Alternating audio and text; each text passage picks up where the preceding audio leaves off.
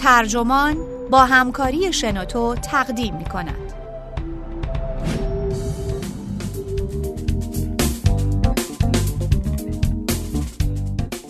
رمان عاشقانه و زندگی روزمره. رمان عاشقانه راهی مطمئن برای نابود کردن عشق است. آنچه نیاز داریم داستانهای عاشقانه است که در عین حال غیر رمانتیک هم باشد. اگر در زندگیتان عاشق شده باشید بی تردید این جمله خفتبار را بارها از پدر و مادر یا دوستانتان شنیده اید که عشق و عاشقی مال تو کتاب ها و فیلم هاست.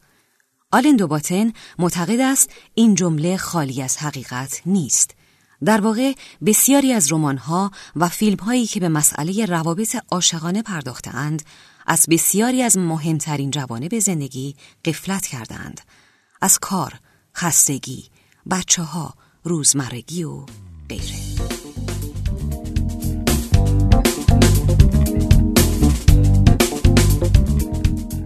عاشق شدن فرایندی شخصی و خودانگیخته به نظر می رسد. عجیب و شاید کمی توهینآمیز است که بگوییم ما فقط کاری را کپی می کنیم که رمان‌ها و فیلم‌ها به ما یاد می دهند.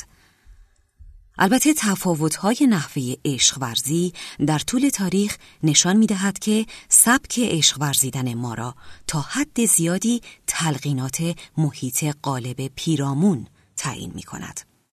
در برخی دوره ها با دیدن قوزک پای معشوق از حال می رویم. در دوره های دیگری با بیاعتنایی رومانتیسیسم را کنار می‌گذاریم و به دقدقه های خانوادگی و عملی روی می آوریم. ما عشق ورزیدن را با کپی کردن طیفی از اشارات کم و بیش ظریف یاد می‌گیریم که فرهنگمان آنها را تولید کرده است. یا به تعبیر شیطنتبار فرانس و دلاروش فوکو که مشاهدگر دقیق ضعف‌های انسانی است آدمهایی هستند که اگر به گوششان نمی‌خورد که چیزی به نام عشق وجود دارد هرگز عاشق نمی‌شدند.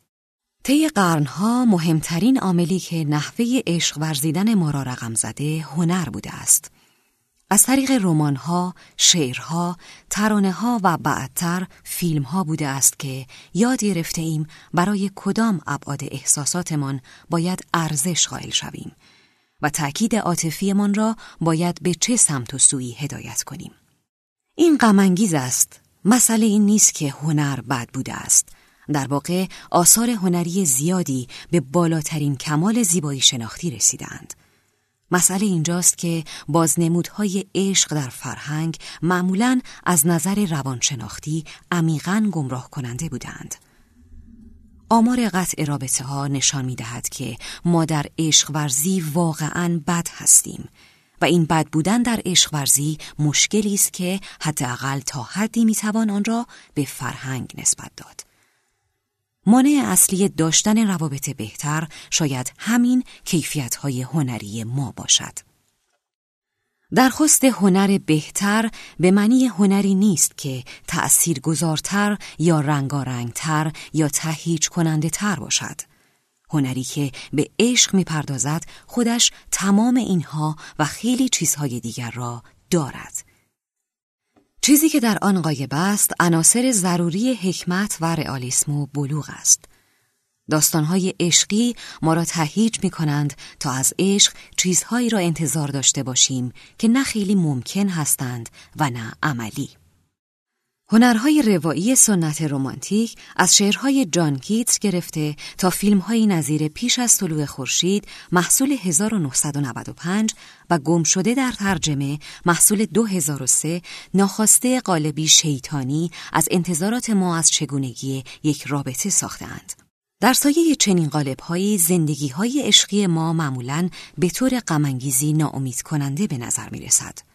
ممکن است با شریک زندگیمان قطع رابطه کنیم یا احساس کنیم که از لحاظ عشقی نفرین شده ایم و دلیلش هم چیزی نیست جز اینکه به گونه نظاممند در معرض نمونه های اشتباهی قرار گرفته ایم که از قصه های عاشقانه به ما رسیده است.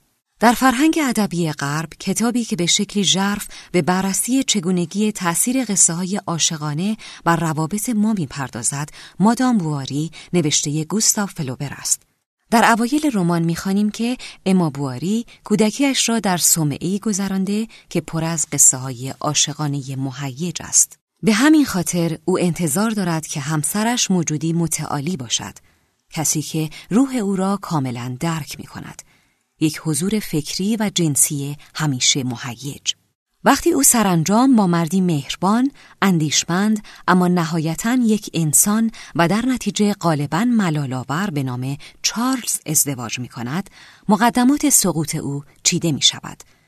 اما خیلی سریع در مواجهه با روزبرگی های زندگی متعهلی دچار ملالت می شود. علاقه به کارهای عادی خانه ندارد. از شام درست کردن، مرتب کردن قفسه پارچه ها و داشتن شبهایی آرام با شوهرش متنفر است. نارضایتی او با به دنیا آمدن اولین بچه بدتر هم می شود. او به این نتیجه می رسد که زندگیش به یک دلیل اصلی شدیدن به مشکل خورده است. این زندگی با چیزی که رمانهایش به او آموخته بودند تفاوت زیادی دارد. اما در جستجو برای هماهنگ کردن واقعیت زندگیش با هنر وارد یک سری روابط نادرست با شخصیت‌های بدنام می شود. پول زیادی خرج می کند. فرزندش را نادیده می گیرد و سرانجام ورشکسته و رسوا خودکشی می کند. فلوبر تقصیر را مستقیما به گردن ادبیات می اندازد. نوع خاصی از رمان عاشقانه عامل مرگ اما بواری است. فلوبر رومانی را می نویسد که باری برای تحمل واقعیت ازدواج می بایست آن را می خاند. اما متاسفانه او تنها کسی است که نخواهد توانست از حکمت کنایه آمیز و واقع گرایانه فلوبر بهره ببرد.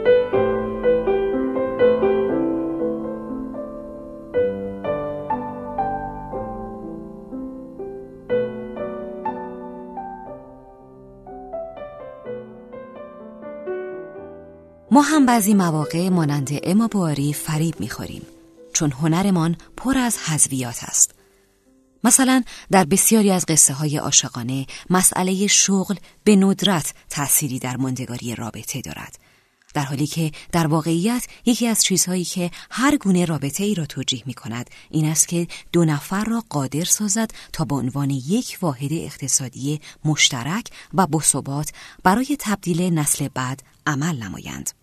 این به هیچ وجه مسئله پیش پا افتاده ای نیست. در اینجا موقعیت های ناب برای قهرمان پروری وجود دارد به خصوص در مورد شستن لباس ها. اما در هنر به ندرت درباره چنین چیزهایی میشنویم. این کتاب را گوته شاعر و فیلسوف آلمانی با نام رنجهای ورتر جوان در سال 1774 یعنی بین 24 تا 26 سالگیش نوشته است. این رمان فوراً به کتابی پرفروش در آلمان، انگلیس و فرانسه تبدیل شد. ناپل اون هفت بار آن را خواند. داستان درباره دانشجویی به نام ورتر و عشق بیفرجامش به یک زن جوان به نام شارلوت است که نامزد دارد. لحن نوشتار پر اشتیاق و سوزان است. اما نکته مهم اینجاست که ورتر هرچه بیشتر عاشق شارلوت می شود هرگز به فکر نمی افتد که نیاز دارد شغلی داشته باشد. عشق رومانتیک یک تجربه متجملانه است. رومانتیسیسم و کاپیتالیسم دو تفکر قالب زمان ما هستند که نحوه تفکر و احساس ما را درباره دو چیز که بیشترین اهمیت را در زندگی ما دارند هدایت می کند. رابطه و کار. اما ترکیب رومانتیسیسم و کاپیتالیسم به گونه ای که از ما انتظار می رود می تواند کاری بی نهایت دشوار باشد. این ماجرا تضاد تاریخی ناخوشایندی است. ما تحت دو سیستم خیلی قدرتمند اما شدیدا ناسازگار زندگی می کنیم و هنر هم در این راه کمکی به ما نمی کند. فلسفه گیرای عشق رومانتیک در هنر بر صمیمیت و فکر آزاد و گذران روزهای طولانی و بیدغدغه همراه با مشروق در طبیعت و غالبا در کنار یک صخره آبشار تاکید دارد اصلا با الزامات برنامه کاری جور در نمی آید. کار ذهن ما را پر از ضروریات پیچیده می کند. معمولا ما را در مدتهای طولانی از خانه دور نگه می دارد و باعث می شود درباره موقعیت هایمان در محیطی شدیدن رقابتی احساس ناامنی کنیم. در فیلم فوقالعاده جذاب پیش از طلوع خورشید به کارگردانی ریچارد لینکلیتر دو عاشق جوان در قطار همدیگر را می‌بینند عاشق یکدیگر می‌شوند. شب هنگام ساعتها در خیابانهای وین قدم می‌زنند و در مورد احساساتشان با یکدیگر حرف می‌زنند. این فیلم هم مانند بسیاری از آثار هنری رمانتیک اینگونه القا می کند که عشق مستلزم در میان گذاشتن صمیمانه همه چیز است. اما چنین کاری ذهن کاملا بیدغدغه‌ای میطلبد که با واقعیت‌های زندگی روزمره کاملا در تضاد است. پس از گذراندن یک روز یا یک هفته سخت، ذهن فرد احتمالا درگیر دغدغه ها و وظایف است ممکن است به جز ساکت نشستن، زل زدن به وسایل آشپزخانه یا فکر کردن به ماجراها و بحرانهای کاری حس چندانی برای کارهای دیگر نداشته باشیم. دیدن چنین درگیری ذهنی چندان خوشایند نیست و معمولا خود را با نشانه هایی ناخوشایند نشان می دهد. اخم کردن، ساکت ماندن و در فکر فرو رفتن و کج خلقی. کوچکترین سوالی درباره اینکه روزتان را چگونه پشت سر گذاشته اید می تواند موجب اعصاب خوردی و در صورت تکرار باعث بحث و جدل و درگیری شود. اگر بخواهیم با قصه های عاشقانه پیش برویم آماده هیچ یک از چیزها نخواهیم بود. هرگاه نویسندگان رمانتیک در آثارشان به مشکلات مربوط به رابطه های انسانی پرداختند، معمولا مسائلی مهم اما خیلی محدود را برجسته کردند.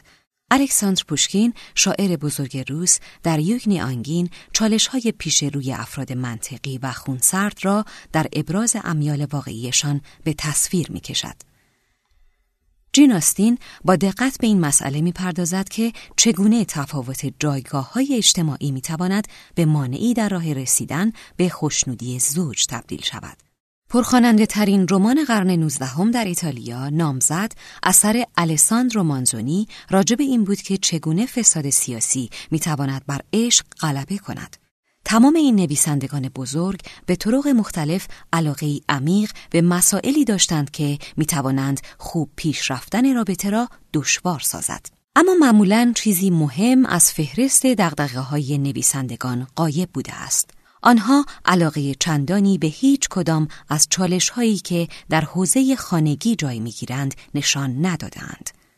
لفظ خانگی در برگیرنده تمام کارکردهای عملی زندگی مشترک بوده و حتی به مسائلی کوچک اما حیاتی نیز مربوط می شود. مسائلی مانند اینکه آخر هفته باید به دیدن چه کسی رفت، در چه ساعتی باید خوابید، یا اینکه آیا حوله ها باید در حمام آویزان شوند یا نه. از منظر رمانتیک این جور مسائل نمی توانند جدی یا مهم باشند. رابطه با مسائل بزرگ و دراماتیک شکل گرفته و قطع می شود. وفاداری و خیانت شجاعت رویارو شدن با جامعه تراژدی شکست خوردن از اپوزیسیون سیاسی جزئیات روزمره حوزه خانگی در مقایسه با چنین مسائلی کاملا پیش پا افتاده و غیر مهم به نظر می رسد. در رمان برجسته 1987 هاروکی موراکامی به نام جنگل نروژی خواننده با تمام جزئیات احساس عشق یک طرفه یا بینتیجه آشنا می شود. چیزی که مثل تمام آثار هنری در این رمان نادیده گرفته شده کارهای مربوط به زندگی مشترک با کسی است که از غذا نه شریک زندگی کسی دیگر است نه در حال مرگ افتاده است و نه دور از دسترس است. چیزی که در ذهن ما به عنوان داستان عاشقانه حک شده است معمولا فقط حکایت موانعی است که در راه شروع یک داستان عاشقانه قرار می گیرد. اما وقتی یک رابطه به درستی آغاز می شود فیلم یا رمان به پایان می رسد. به همین خاطر داستانهای عاشقانه معمولی و خوبی که وجود دارد بسیار جالب توجه ترند.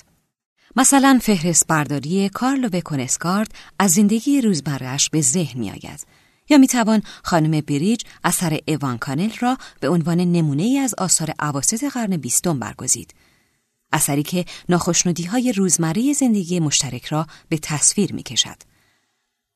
در سینما هم فیلم های این چنینی وجود دارد مثل آثار اریک رومر در فرانسه، جوانا هاگ در انگلیس و البته فیلم های مستقل آمریکایی ماننده پیش از نیمه شب به کارگردانی ریچارد لینگلیتر که ادامه داستان همان جوانهای دلداده در فیلم پیش از طلوع خورشید است که میانسالی پر از ملالشان را میگذرانند.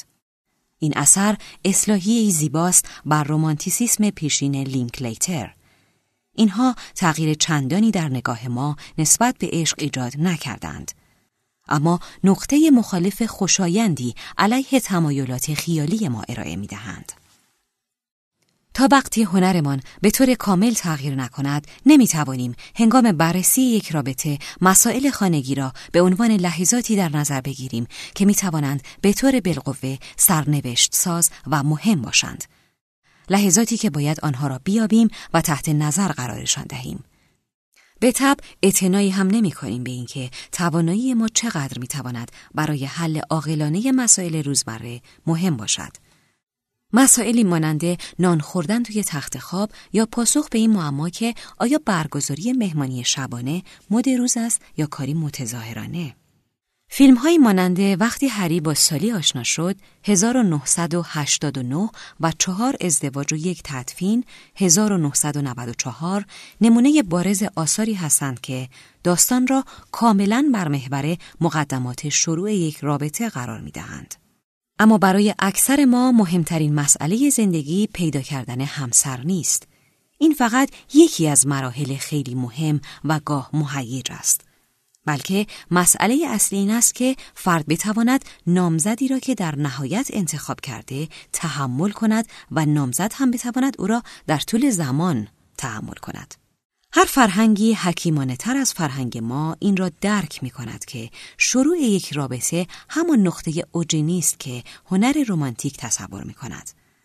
بلکه فقط قدم اول مسیری طولانی تر، دو تر و البته جسورانه تر است که باید در آن هوش و دقت خود را به کار گیریم. چیز دیگری نیز هست که در بیشتر آثار هنری درباره عشق وجود ندارد. فرزندان در فیلم های نظیر آملی 2001 بچه ها نمادهای شیرین و جزئی عشقی دو طرفه و یا فضول های دوست داشتنی هستند.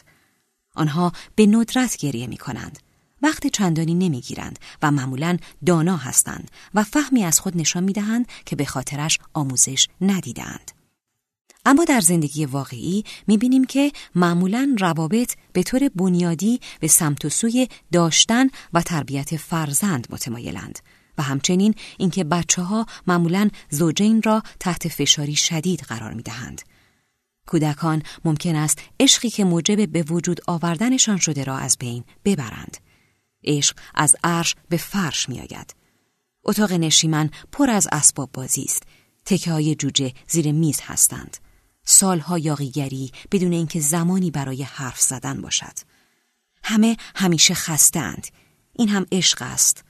برخلاف آنچه شلی و بودلر به ما می‌گویند. فرهنگ ما مملو از بازنمودهای ماهرانه عشق است. اما در این حال اکثر این قصه ها فایده ای ندارند.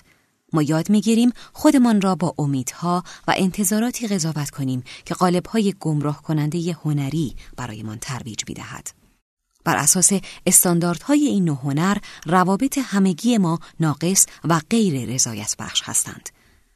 تعجبی ندارد که جدایی یا طلاق معمولا اجتناب ناپذیر به نظر می رسد. اما نباید این گونه باشد. ما باید داستانهای دقیق تری درباره پیشرفت روابط برای خود بگوییم. داستانهایی که مشکلات را عادی کنند و به ما راه های هوشمندانه و یاریگر برای غلبه بر آنها نشان دهند.